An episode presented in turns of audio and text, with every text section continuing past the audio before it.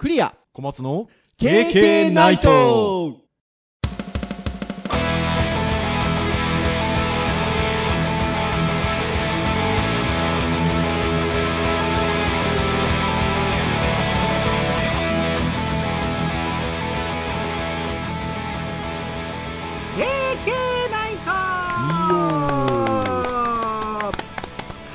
ということで第319回の配信となります。お届けをいたしますのはクリアとはい小松です。どうぞよろしくお願いいたします。はいよろしくお願いしまはいということで10月最後の配信会になりますかね。はい、というところでございますが先週は MacBookPro だってじゃない。はい MacBookPro のお話をしましてその前の週は Windows11 の話もしたりしましてなんでしょうね。なんか Web ガジェットづいてるというかまあそんな感じのここ2週間という感じでございますが。すはい。あの MacBookPro なんですけど先週配信でもスペックは変わらないと。中身のスペックは変わらなくて、あのサイズだけが違うんで、まあ、サイズが違うと筐体のサイズ違うからバッテリーも多少違うけどって話したんですけどはい。ただあの機能的なものはどっちもフルフルで同じスペックで詰めるのであのもうあの画面の大きさだけで選ぶ時代になりましたねなんてお話をしたんですけど。はい。そしたらですよ数日前にあの YouTuber の瀬戸のおじさんがですね 僕より年下の瀬戸のおじさんが瀬戸のおじさんが怒ってる怒ってるあの動画を上げてまして。はいはなんだろうって見たら、なんか、同じだって要はアップルのイベントではアナウンスされてたんですけど、こう、なんかハッカー的な、ななんつうんですか？そういう人が調べたところ、16インチにだけ、ハイパワーモードっていうのが搭載されてると。いなるほで、それがなんか、らしくて。で、瀬戸康史さんは、さ、僕それ買うとこ見てたんですけど、ポチろうかなって言って喋ってる間に、16インチの納期がどんどん伸びてったんですよ。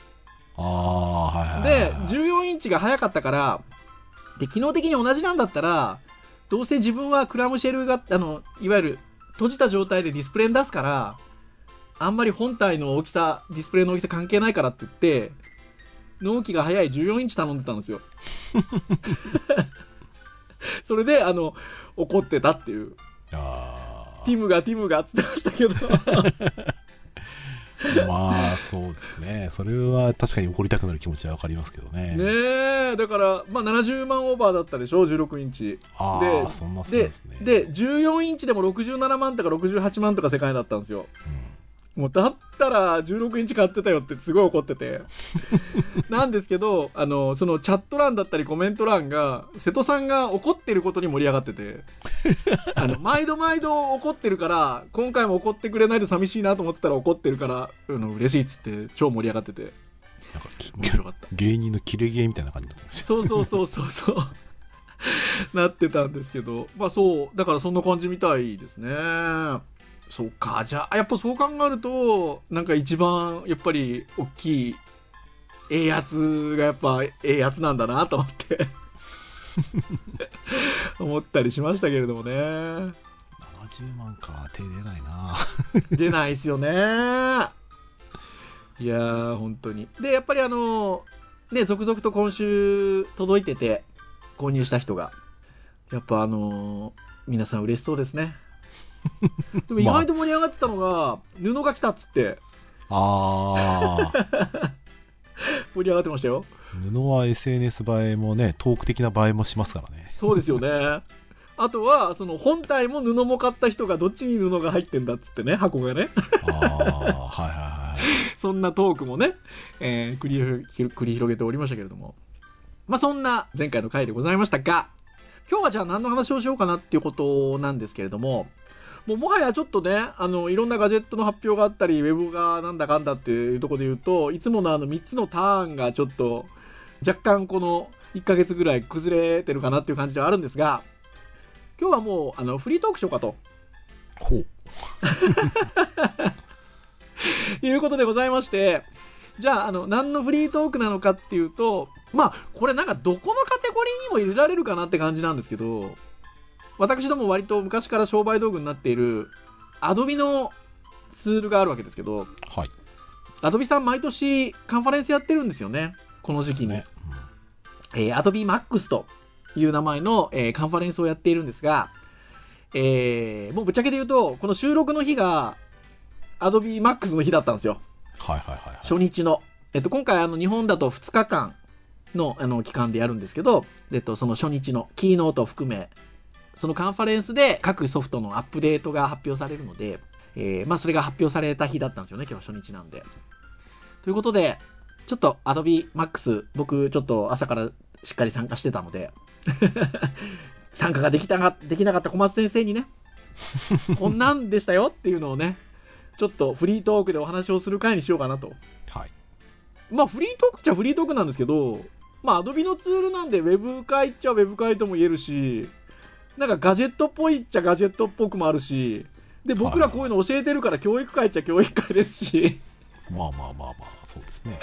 まあな、なんとも言えるっちゃ言えるんですけど、まあ、まあ一応今日はねね、フリートーク会ということで、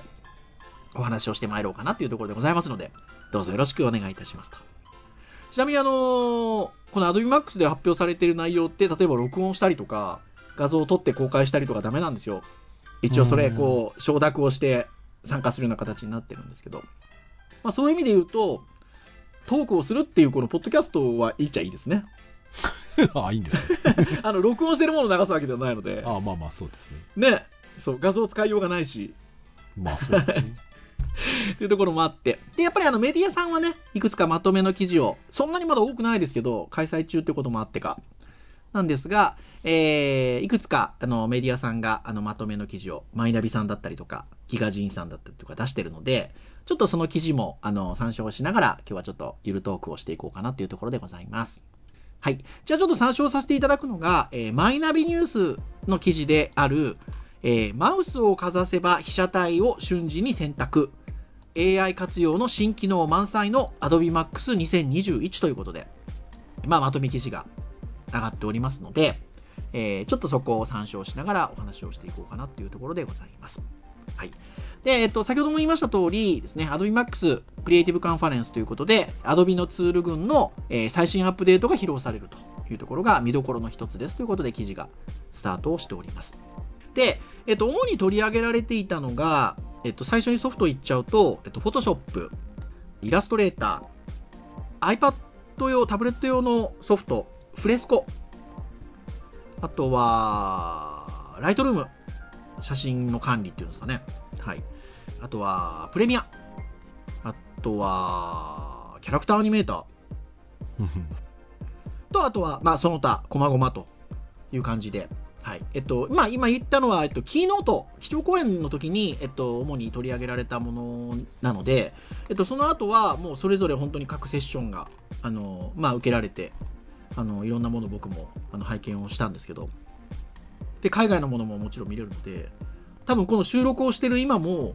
あの、海外の方のやつ見れたりとかするんですよ、多分。うん。ああ、なるほど。そう、向こうの時間帯でやってたりするので、はい。逆にあの、こっちの日本のセッションに、え、外国の方が、あの、英語、英語っつってチャットで返したりとか、あとても面白いなと思って、はい、あの、イベントだったんですけど、はい、えっ、と、まあ、そんなような、えっ、と、ソフトたちが、えっ、と、キーノートで、ちょっと、あの、特にアップデート、あの、こう、目立つところを紹介されていたというところなんですけれども、まず、フォトショップなんですけど、あの、まあ、この見出しにもなっている、マウスをかざせば被写体を瞬時に選択っていう、この見出しの通りで、あの、フォトショップって写真補正加工のソフトなんで、えっと、選択をするっていうことをやるんですよね。その写真の中のこの部分を選んで、そして、えー例えば色を調整したりとか、画質をシャキッとシャープにしたりとかっていう。あの、フォトショップって意外とこう、いかに選択をするかみたいなところって実は大事なんですよね。もう一番最初にそこをきっちりと習いましたし、教えもして。そうですよね。そう、習いましたし、教える時もやっぱり基本を教える時にはそこを教えるっていう、その、実は、あの、選択範囲をいかに作るかっていうのは、実は、あの、フォトショップを使う上では結構肝なんですけど、そこの機能っていうのが、やっぱり随分あの、AI なんかもうまく使ったりとか、あの、っていうところもあって、フォトショップさんが選んでくれるみたいなところがだいぶ精度が昔に比べると上がってるんですよね。まあね自動にも程があるだろうって話が あるぐらいすごいですね。そうなんです。だから数年前ぐらいからまずはそのフォトショップのメニューの中にオブジェクトを選択っていう被写被写体を選択っていうメニューがコマンドができましてその分かりやすく写真の中でこれが被写体だろうなっていうのを、まあ、自動的に判別して選んでくれるっていう機能が最初ついたんですよ。うん。で、えっと、それが、えっと、前回の、えっと、アップデート去年のこの MAX のアップデートぐらいから Photoshop で、えーオブジェクト選択ツールっていうもうあのツールになってでそのツールを使ってこうオブジェクト被写体と思われるところをポンと選ぶような機能ツールができたんですけどはい。それが今回進化しててそのオブジェクト選択ツールっていうのを選んで画像の上をこうマウスをグーって動かすともうねあのそのオブジェクトとおぼしきところがハイライトみたいな感じになってここオブジェクトでしょみたいにもうなんかパッと出るんですよ。おー本当だ。マウスをスルスルスルスルって動かすだけで。本当だ。俺この機能知らなかった。あ知らなかったですか、えーこれ便利だな。そうこれ便利なんですけど特にそのこうマウスオーバーしたらシュッシュってなるみたいな感じっていうのが特に今回のアップデートでめっちゃ選びやすくなってんですよ。わあこれ俺今フォトショップ開いて選択してますけど、はい見せたい。このあー。この精度を。見せたいでしょ？まあまあまあまあね。ポッドキャスト。まあそのうちね そのうちあとはでねまた出てくると思うのであのアドビマックス多分2日間終わった後にねそれぞれまた紹介があったりすると思うのでぜひ皆さん見ていただいたりあのもちろんあのアドビマックス参加していただくのもいいと思いますしオンデマンドで多分しばらく見れるんじゃなかろうかと思いますので見ていただくといいんですけどすごいんすよこれは素敵、うんすごいんすよこれはさらに進化するんだへーそれでもっとすごいのが、えっと、その、えっと、レイヤーパネルかなんかのコンテクストメニュー？パネルメニューかなんかに、すべてのオブジェクトを選択だ。ちょっと言葉、あの、ちゃんとした正確な言葉忘れちゃったんですけど、あの、選ぶと、勝手にオブジェクトブワーって選んで、で、レイヤーに分けて、ダーって出しちゃうんですよ。何を言ってるんですか？どう表現したらいいんですか？あ例えばですよ。例えばじゃあ皆さんが頭の中で想像できるレベルで言うとレベルで言うと実際そういう画像も使われてたんですけどイベントの中で。まあ1枚の写真の中になんか4人の人物がピョーンってジャンプしてるような写真があると。はいはいはいはいはいはい。4人がポーンって飛んでるような写真があると。はいはいはい。でその時に今の機能を使えば例えばマウスオーバーするとこの人物この人物みたいにこう直感的にマウスオーバーで選べるわけですよ。はいはいはいは選べるんですけどそうじゃなくてそのレイヤーパネルかなんかのパネルメニューかなんかで全てのオブジェクト選択みたいな感じのコマンド選ぶともう勝手にその例えばあ4人写ってるな被写体がと思ったらそれぞれ4人の選択範囲がバーってフォトショップ作っちゃって それをレイヤーでマスクっていう機能があるんですけどそれでもう分けちゃってバーってわレイヤーレイヤー分けてくるんですよ。ああなるほどね。あそれは理解できますね。はい。なので今参照しているマイナビさんのニュースの記事だとなんかね石鹸みたいなのが複数個バーって並んでるような画像が出てるんですけどでその横見るとねレイヤーがダーって分かれてるんですよ。これもうフォトショップの一発機能バーンってやっただけで全てのその画像の中に映ってる石鹸を全部選択個別にバーって選んじゃって抽出抽出っていうか分けてくれて選択範囲作ってくれてるんですよね。とんでもないですよ。すごいですね。これすごいですよ。なので個別に色の調整したりとかっていうのが容易にできるんですよね。ああなるほどな。ご丁寧にあれなんですね。その自動的に選択範囲作ってくれてなおかつそれを画像を壊さずにレイヤーマスクで切り抜いてくれるのか。そうなんです。このこのこれちょっと言ってることがひょっとしたらねあのフォトショップの細かな機能を使われたと分かんないかもしれないですけどあのいやいやもう小松先生がおっしゃった通りなんですけど。まあだから皆さんに分かりやすく言うならば、えっと、勝手にその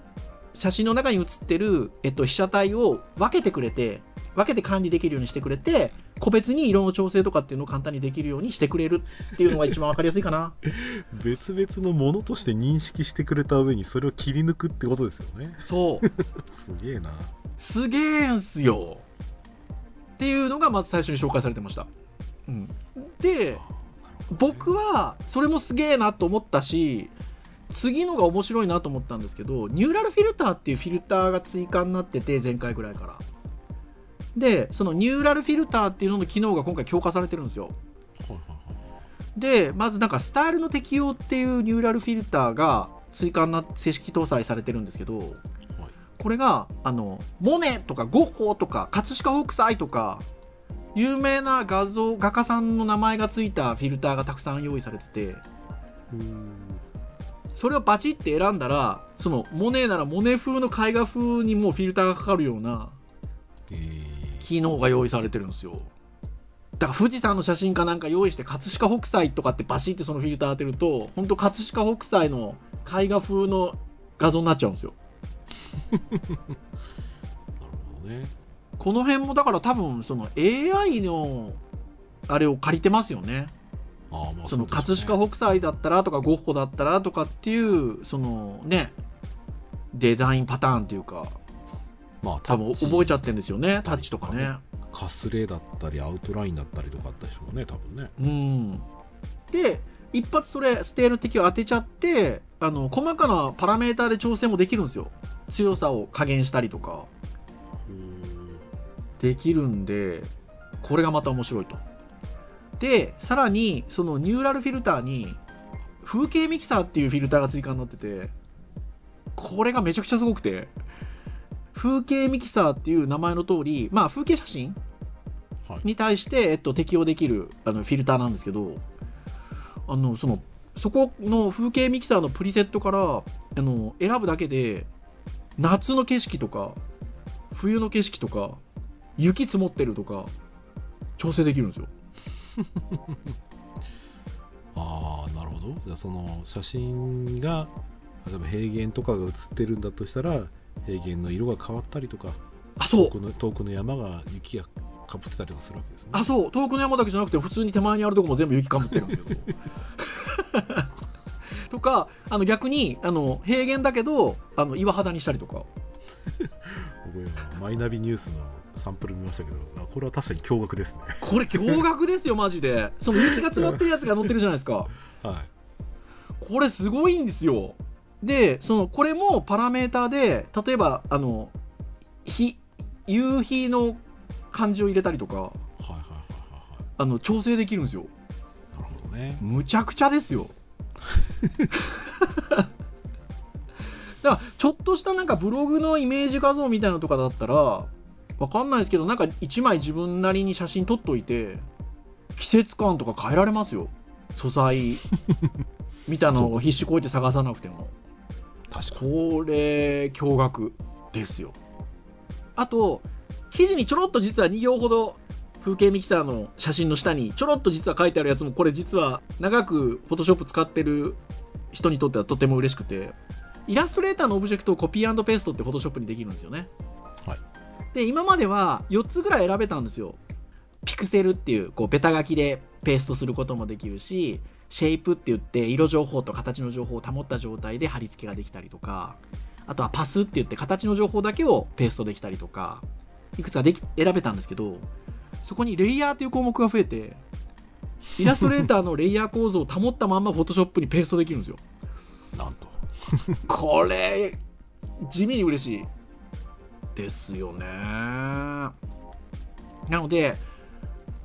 なんかやっぱ先生の機能がだいぶ自然にこう取り込まれてくるようになってきましたね。Adobe 先生っていう AI Adobe の AI 機能のことを先生っていう名前がついてるんですけど来てますよ。これ小松先生今フォトショップ触ってすごくあのズームで私どもね収録してるんでお顔が見えてるんですけど急にさっきまでちょっとねテンション低かったのにね笑顔ですね今。あちょっとまだまだそこの機能はまだあの僕のバージョンはまだ。はい。あのゆっくり触ってみてください。また。はい。ってなことですよ。フォトショップまあそんなところが昨日強化されたと。でいられなんですけどいられはどっちかっていうとデスクトップ版よりは昨年リリースされた iPad 版の話題が中心でブレンドっていう機能がイラストレーターにあるんですよね。ありますね。昔からね。イラストレーターで描く描画するもののことをオブジェクトっていうんですけど例えば丸を描きますと。そしてもう一個四角を描きますと。でその丸と四角を選択した状態でブレンドっていう機能を使うとその丸から四角に移り変わっていくようなオブジェクトを間に作ってくれるんですよね。でブレンドっていう機能で形だったり色だったりとかっていうのを徐々にその一つのものから一つのものに切り替わるような機能処理をかけることができる機能でブレンドっていうのがありましてそれのかけ方もいろいろなんですよね。本当にあのもうずらーっとつながってるようなブレンドにしたりとか、はい、個数を決めて間に何個かね分かりやすくオブジェクトをこう追加するような形で、えっと、作ったりとかっていうのできるんですけど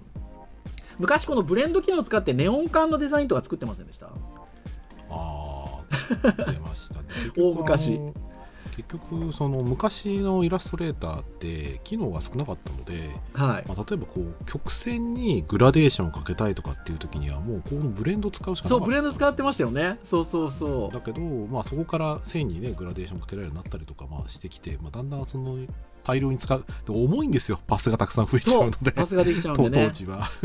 でそのブレンドで生成した自動的に生成したものを、えっと、パスの分割とかすると抜けるんですよね。ね。実際のパスとして。だから僕なんかよくやってたのはなんかちょっとアナログ感のある形のものを作りたいなっていう時にわざとこう2つ作って間のやつ抜いてちょっとなんか自分で手書きではなんていうか自分でこう作れないようなちょっと雰囲気のある歪んだ感じのオブジェクト作ったりとかしてたんですけどであの iPad にはそのブレンドの機能がなかったんですけど、えっとまあ、今回追加になると。でこれがだからすごいんですよね。とても自然にブレンドができてて。なんかその作例でデモンストレーションしてくださってたのがまあ同じなんかタブレットかなんかを手に持ってるひげの生えた男性のイラストをまあ一つ書いてあってもう一つ書いてあってそれをブレンドで。で間にバーっとこうなんかねその途中の過程にあるようなオブジェクト人物のイラストが出来上がるみたいなデモンストレーションやってたんですけど、まあ、洋服の色が違ってたりするので色が徐々にこう変わってたりとかするんですけど細かいネタとしてはその人一本のイラストは短パン履いてて一本のイラストはこう膝丈ぐらいの短パンズボンを履いてるんですけどズボンの丈の長さも徐々に変わっていくような間のイラストが出来上がっててとても面白いなっていう。これねあの昔のイラストレーターでもこれやろうと思えばある程度できるんですよ、はい、パーツに分けなきゃいけなかったりとかそう。結構ね手間がものすごい面倒くさいのでうん、でちょっと修正したらやり直しになっちゃうから、うん、そんなとてもじゃないけど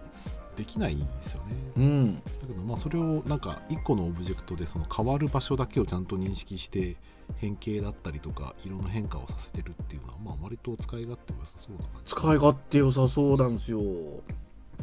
でね iPad 版ということであのタッチ操作で直感的に使えるようなちゃんと仕組みになっててとてもこれも良かったですね。あとはねデスクトップ版に関してはあの、まあ、この記事にもあるんですけど 3D 効果イラストレーターで 3D 効果っていうのはつけられるんですけど、はいはいはい、それがあの今まで、えっと、あった 3D 効果っていうのがクラシックっていうところにちょっとこう引っ込んでまとめられて、まあ、新たな 3D 効果機能っていうのが、まあ、追加になっててこれもね、さっきあの編集会議の時に小松先生とあのイラストレーターの 3D、今までの 3D 効果ってちょっとなんか座標軸いじったりとか、初心者に触りづらい感じだったよねって話をしてたんですけど、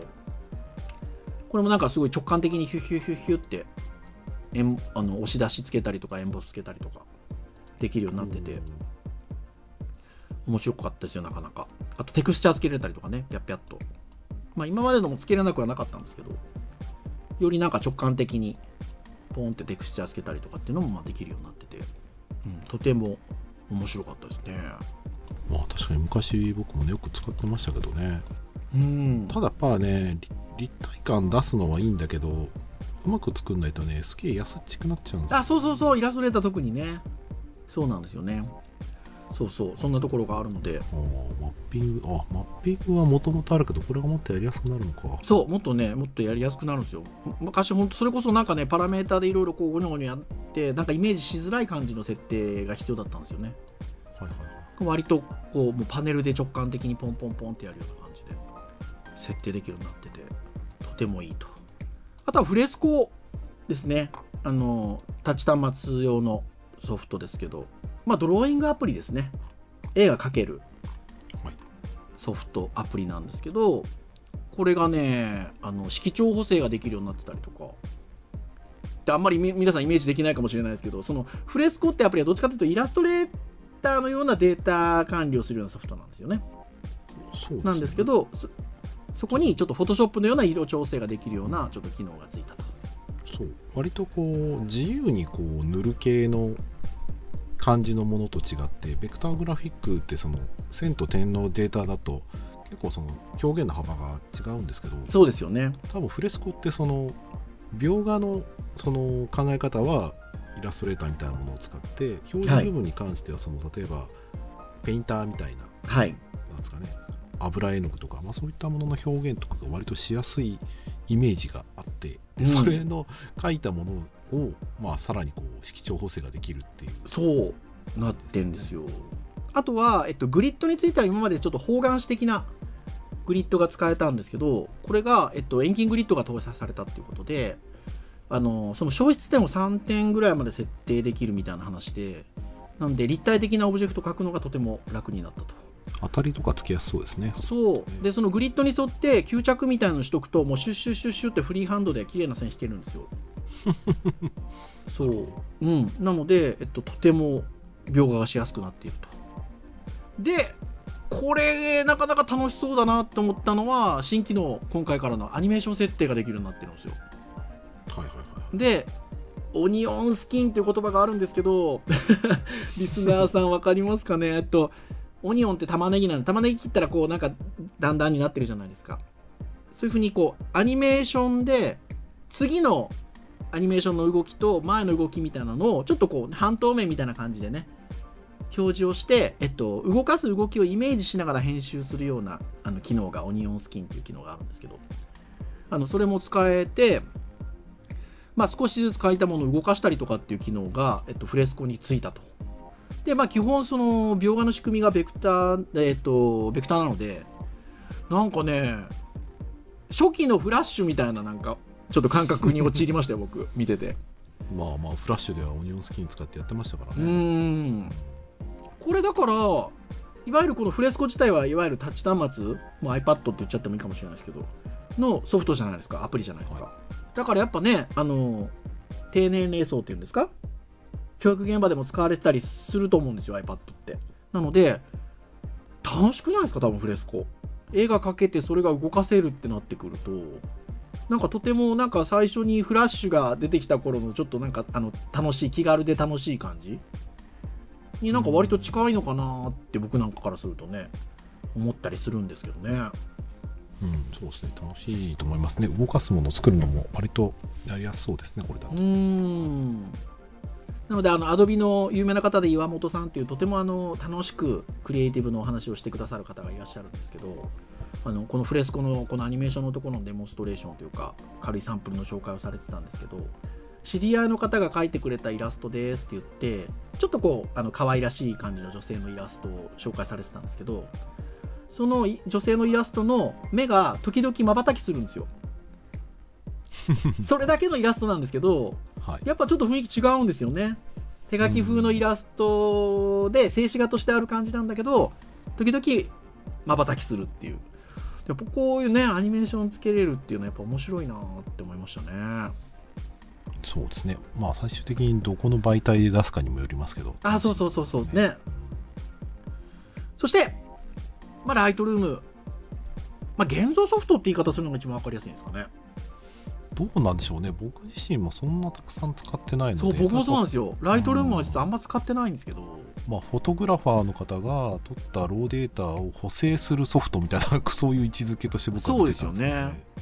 でこの辺りもまあフォトショップと同様にという言い方があれなのかですけど、えっと、空を選択とか被写体選択っていうものが使えるようになったと。でえっとまあそれで被写体選択したり空選択して、えっと、マスクっていう機能で、えっとまあ、さっきのフォトショップと同じような概念的にはあの部分部分の切り分けができるので、えっと、そこに対して、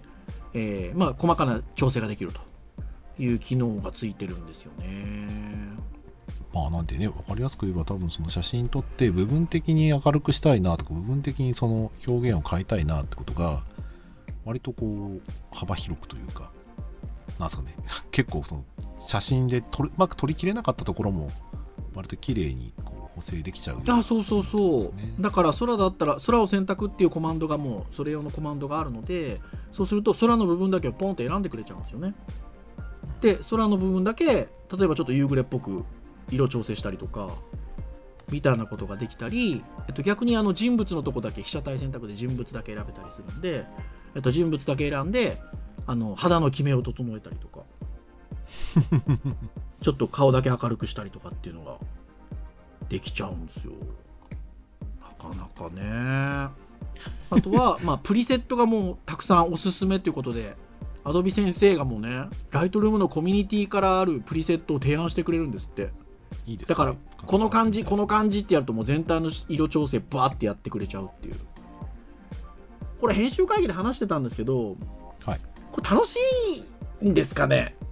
うーん僕は楽しめると思いますよ。あのなんだろうな。写真を撮るっていうね行為だったり作品を作るって難しかったりとか偶然性だったりとか、はい。これよくできたなっていう嬉しさっていうのは割とその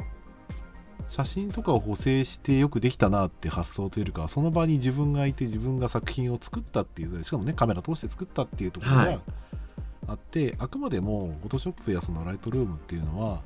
その時の光源だったりとかそういったものに対して自分が見た感じと近づけたりとかうん。するためにまあ僕はあるもんだと思ってはいるんですよ。はいはいはいはいはいはい。なんだけどここまで来るとどっちかというと本当にフォトショップの機能というかね、はい。僕僕実はもうフォトショップ教えなくなってもう随分経つんですけど、はいはい。僕フォトショップを教えてる教える時の最初の一発目のうん。あのなんだろうなつかみの言い方があって、うん。フォトショップは嘘をつくツールです。はいはいはい皆さんはい嘘をうまくつけるようになりましょうって話をするんですよ。なんですよそれいただこう。まあ、っていうつかみを話すんですけど、はい。これだと結局その、ね、写真は嘘じゃないんだけど、ん。写真がそこに入っているそれぞれの持つ情報というかね色だったり光の情報の関係性っていうものは嘘をつけやすくなるんだなっていう感じがするので、そういう観点で見ちゃうとこれが本当にそのいい写真がねできた時にうん。そのなんだろうな今まで思ってた喜びみたいなものがまあちょっと人によっては気持ちはちょっと複雑な感じになるのかなっていうそうだから感じはあのちょうど編集会議で僕が言ってたのがあの最近もうこのポッドキャストの配信でもよく言ってるんですけど最近この弱い50にしてカメラと写真撮影にちょっと楽しみを見出してるわけですよ。はいはいはい。そうするとその撮るときにいろいろ考えて撮るわけじゃないですかあこんな感じで撮れるかなとかっていうところで。だから今まではどっちかっていうともう本当にスマホで撮ってそれをこう補正加工しておなんかいい感じになったぞって楽しんでたタイプだったので去年ぐらいまでだったらもうこれ聞いたらうーってなってたと思うんですよ。なんですけどなんか今年これを聞いた時にちょっと一抹の寂しさを感じまして。あまあまあこの感じってライトルームでできるよねってなるのかっていうねまあまあちょっと我々まだそのライトルームにまだ入る、ね、ところにまだそんなに来てないので もうちょっとそのライトルームの良さっていうものをやっぱり知った上でこれが出なのか非なのかっていうのは見ていいんじゃないですかね。そうそう確かにね。そうそうそう。そういやでもねあでもやっぱり表現の幅が広がるって意味で言えばね絶対ありなのでうんとてもいいなっていうふうに思いますね。はいあとはなのでやっぱりその辺のもう本当になんとなくやっぱりアドビ先生がいいろんなソフトで、えっと、力を発揮してきてるかなっていうところがあって例えば、えっと、プレミア？あの動画編集ソフトですよね。はい。まあ、どっちかというと僕そこは専門外なので逆にそっちの方が純粋に楽しめて聞けるところがあるんですよ。おこんな機能つくの、って いうところで言うとプレミアがあのパブリックベータ版なんですけどリミックスっていう機能が今度搭載搭載されるらしくてこれどういう機能かっていうとその例えば3分のムービークリップ作りましたと。で、えっと、BGM を選んだらそれが3分15秒だったと。もしくは3分40秒だったと。で当然合わせようと思ったら長さ合わせるわけなんですけどそれをね勝手に音を尺に合わせて曲の盛り上がりとかつながり自然になる感じで編集して合わせてくれるんですって。これもあのやっぱアドビ先生なんですよ。AI が判別してやるんですけど一応デモンストレーションで聞いてる感じはめっちゃ自然に調整してました。なんかねあのちょうどこのマイナビの記事の写真のところにもちょうどその挿絵が入ってるんですけどあの音声のいわゆる波があるんですよね。そこにつまんだところに多分ね波線がピャーって入ってるんですよサンプル画像を見ると。だからここつまんでるよ調整してるよっていうのが波形のところに出てるんですけどめっちゃそこ鳴らしてる時に何のなんか不自然感もない感じになってましたね。まあね背景打ち込み系なんか背景の電子音とかだったらなんかいけそうな感じですね、うん、声とか入ってるとねちょっと難しそうですよね。クラシック音楽とかのねそういう揺らぎというかそういったものとかどうなんだろうなっていうのありますけどね。これ実際にそういう研究もあの別にアドビじゃないところでもされてたり聞こえてきたりもするんですけどさっきのフォトショップのスタイル適用みたいな話で言うとね同じようになんかミュージシャンの誰々っぽい感じとかできそうですよねそのうちね。ああそうですね。確かに面白そうですね。背景フィルターじゃないけどそのねね。そうさっきのフォトショップのスタイル適用の音楽版みたいなのがもうなんかできそうな感じですね。とりあえず僕これ聞いててあの多分便利なところでは便利だし、うん、実際ちょっとね相沢先生あたり聞いてほしいんですよ、ね、ああ相沢先生ってねとても音楽の、はい、作作曲家であり、はい、なおかつ 動画編集とかもやっちゃうわけじゃないですか、はい、そしたらこれはダメだよこれはっていうのか、はい、これすごいよどっちかだと思うんですよ。あまあね。僕あれだなダメだなに1票だな。そうだからね音だったりとかそのものを選びそうだなっていう感じはあるもののでもこれはこれでね僕が例えばポッドキャストの編集なんかで最後の音とかをこう合わせたりするのって結局音の時間の合わせ方難しいからそうでしょ？ちょっとフェードをして切ったりとか、割とその話の切れ目の近くのところで割とそのループの BGM なんかだとループの切れ目のところを持ってきたりとかしたりするんですよ。まあ、多分そういった手間があんまりいらなくなるかもなっていうところは。ことですよね。やっぱ本当にいろんな形で AdobeAI の先生がだいぶこう自然に入り込んできてるなっていうのが今回はなんとなく私は見てて思いましたね。まあ、あとはねその他の細々としたところいくつか紹介がされてたんですけどあの地味に嬉しいんだろうなと思うのはアフターエフェクツっていうあの画像編集あ動画編集ソフトあの最後書き出すんですよねはいはい、そのあのメディア等々で使いやすい形式に変換する作業なんですけどレンダリングっていうんですけどこれが結構時間かかるんですよね。な長長い、ね、長いやつはね。でこれがなんかそのレンダリングが終了した時にユーザーのスマホとかアップルウォッチに連絡してくれる機能がついたらしくて。これでね結構あのライブでやってる時にこういいねマークみたいなのピッピッピって出せるんですけどブワーって出てましたよ わかりやすいですからね、それ。わかりやすいですよね。やっぱちょっと待ちますからね。そう。そして、えっと、Adobe XD っていうプロトタイピングツールは、えー、ビデオインポート機能が実装されたと。はい。いうところで、えー、これもまあ、ね、昨今ウェブサイトとかウェブサービスのデザイン、アプリのデザインするときにやっぱり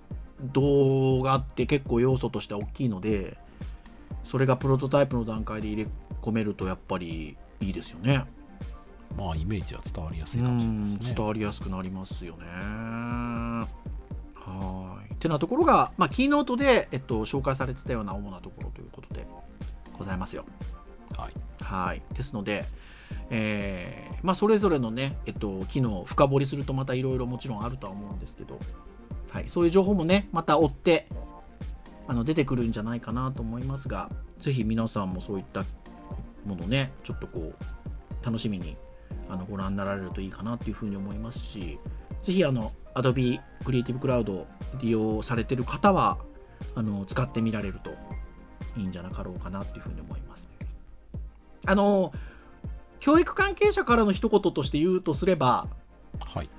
最近の Adobe ってこうバージョンいくつか併用してインストールできるのであのぜひこれまでのものを残しつつ新しいのを入れてほしいかなって気がしますね。ああっていうのはちょっとまだ安定しないかったりするので。そうですね。そう。なので新しいのってやっぱね早く入れたいしやっぱこういうイベントでもやっぱりあの登壇者の方がぜひ早くインストール今して触ってみてください。って言うんですけどなかなかねやっぱりまだあの不具合があったり安定しなかったりする場合もあるので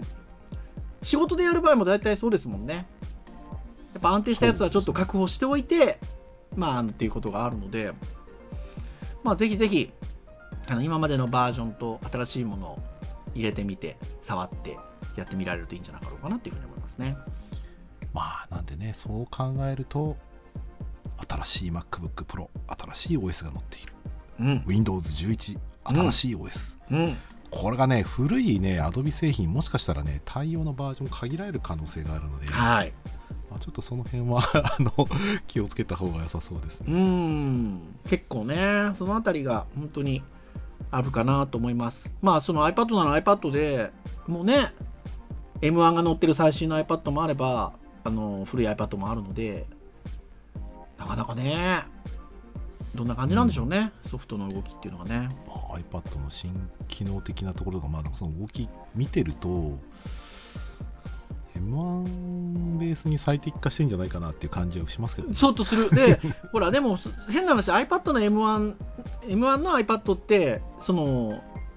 スペック無駄なんじゃないかっていう話もされてたわけですよ。ああそのねあの iPad に対しての M1 いるっていう話もあったんですけどはい。さっきのブレンドみたいなのって多分 M1iPad だったらとても快適に使えるんじゃなかろうかと思うんですけど。そうですね。逆に言うとそのこれまでのねいチップ A, A なんちゃらチップみたいなところで言うとどうなのかなって思いますもんね。負荷かかりそうですもんね。まあそれなしに、まあ、優秀なんでしょうけどね、うーん。えーバイオニックでしたっけ、うん。その名前の。ね。そうそうそうそう。なのでぜひ小松先生家にはいくつか iPad あると思いますので。あるけど古いですからね お試しいただけるとはい。思ったりしますが。はい。ってなところでございました。はい、えーぜひぜひあの Adobe の製品とても楽しいのであの皆さんあの触れるところから触ってみていただけるといいんじゃないでしょうか。あちなみにねえーっとその、えっと、Adobe Max の初日が今27日？10月27日なんですけど、27、28で開催されてるんですけど、27日からだったかな、2週間、あの、Adobe のソフト、無料体験で2週間使えるらしいですよ。だから、あの、これ聞いて、あ、試してみようかなっていう人は2週間だけだったら試せると思います。はい はい。試してみられてください。はい。てなところでございました。はい。はいえー KK ナイトは毎週木曜日に配信をいたしております。公式サイトアクセスをしていただきますとですね、プレイヤーがございますので、サイトで直接聞いていただくことができます。最近は Google Podcast なんかでも聞いていただけるかなというところでございます。ただ、購読登録サービス等々で登録していただきますと、配信されるや否や端末にダウンロードされますので、お好きなタイミングで聞いていただけるということでございます。ながら聞きでも結構でございますので、いろんなテーマね、聞いていただけると、経験喜びますということでございます。はいマックスに関してはね、お話しする年としない年があるかもしれませんが、そうです。結構何年か前の マックスの話してる回なんかもあると思う。ので、なんか聞き比べてもらえたりすると面白いかもしれないです。はい。はいじゃあ以上といたしましょう。お届けをいたしましたのはクリアと、はい小松でした。それでは次回。320回の配信でお会いいたしましょう。皆さんさようなら。さよなら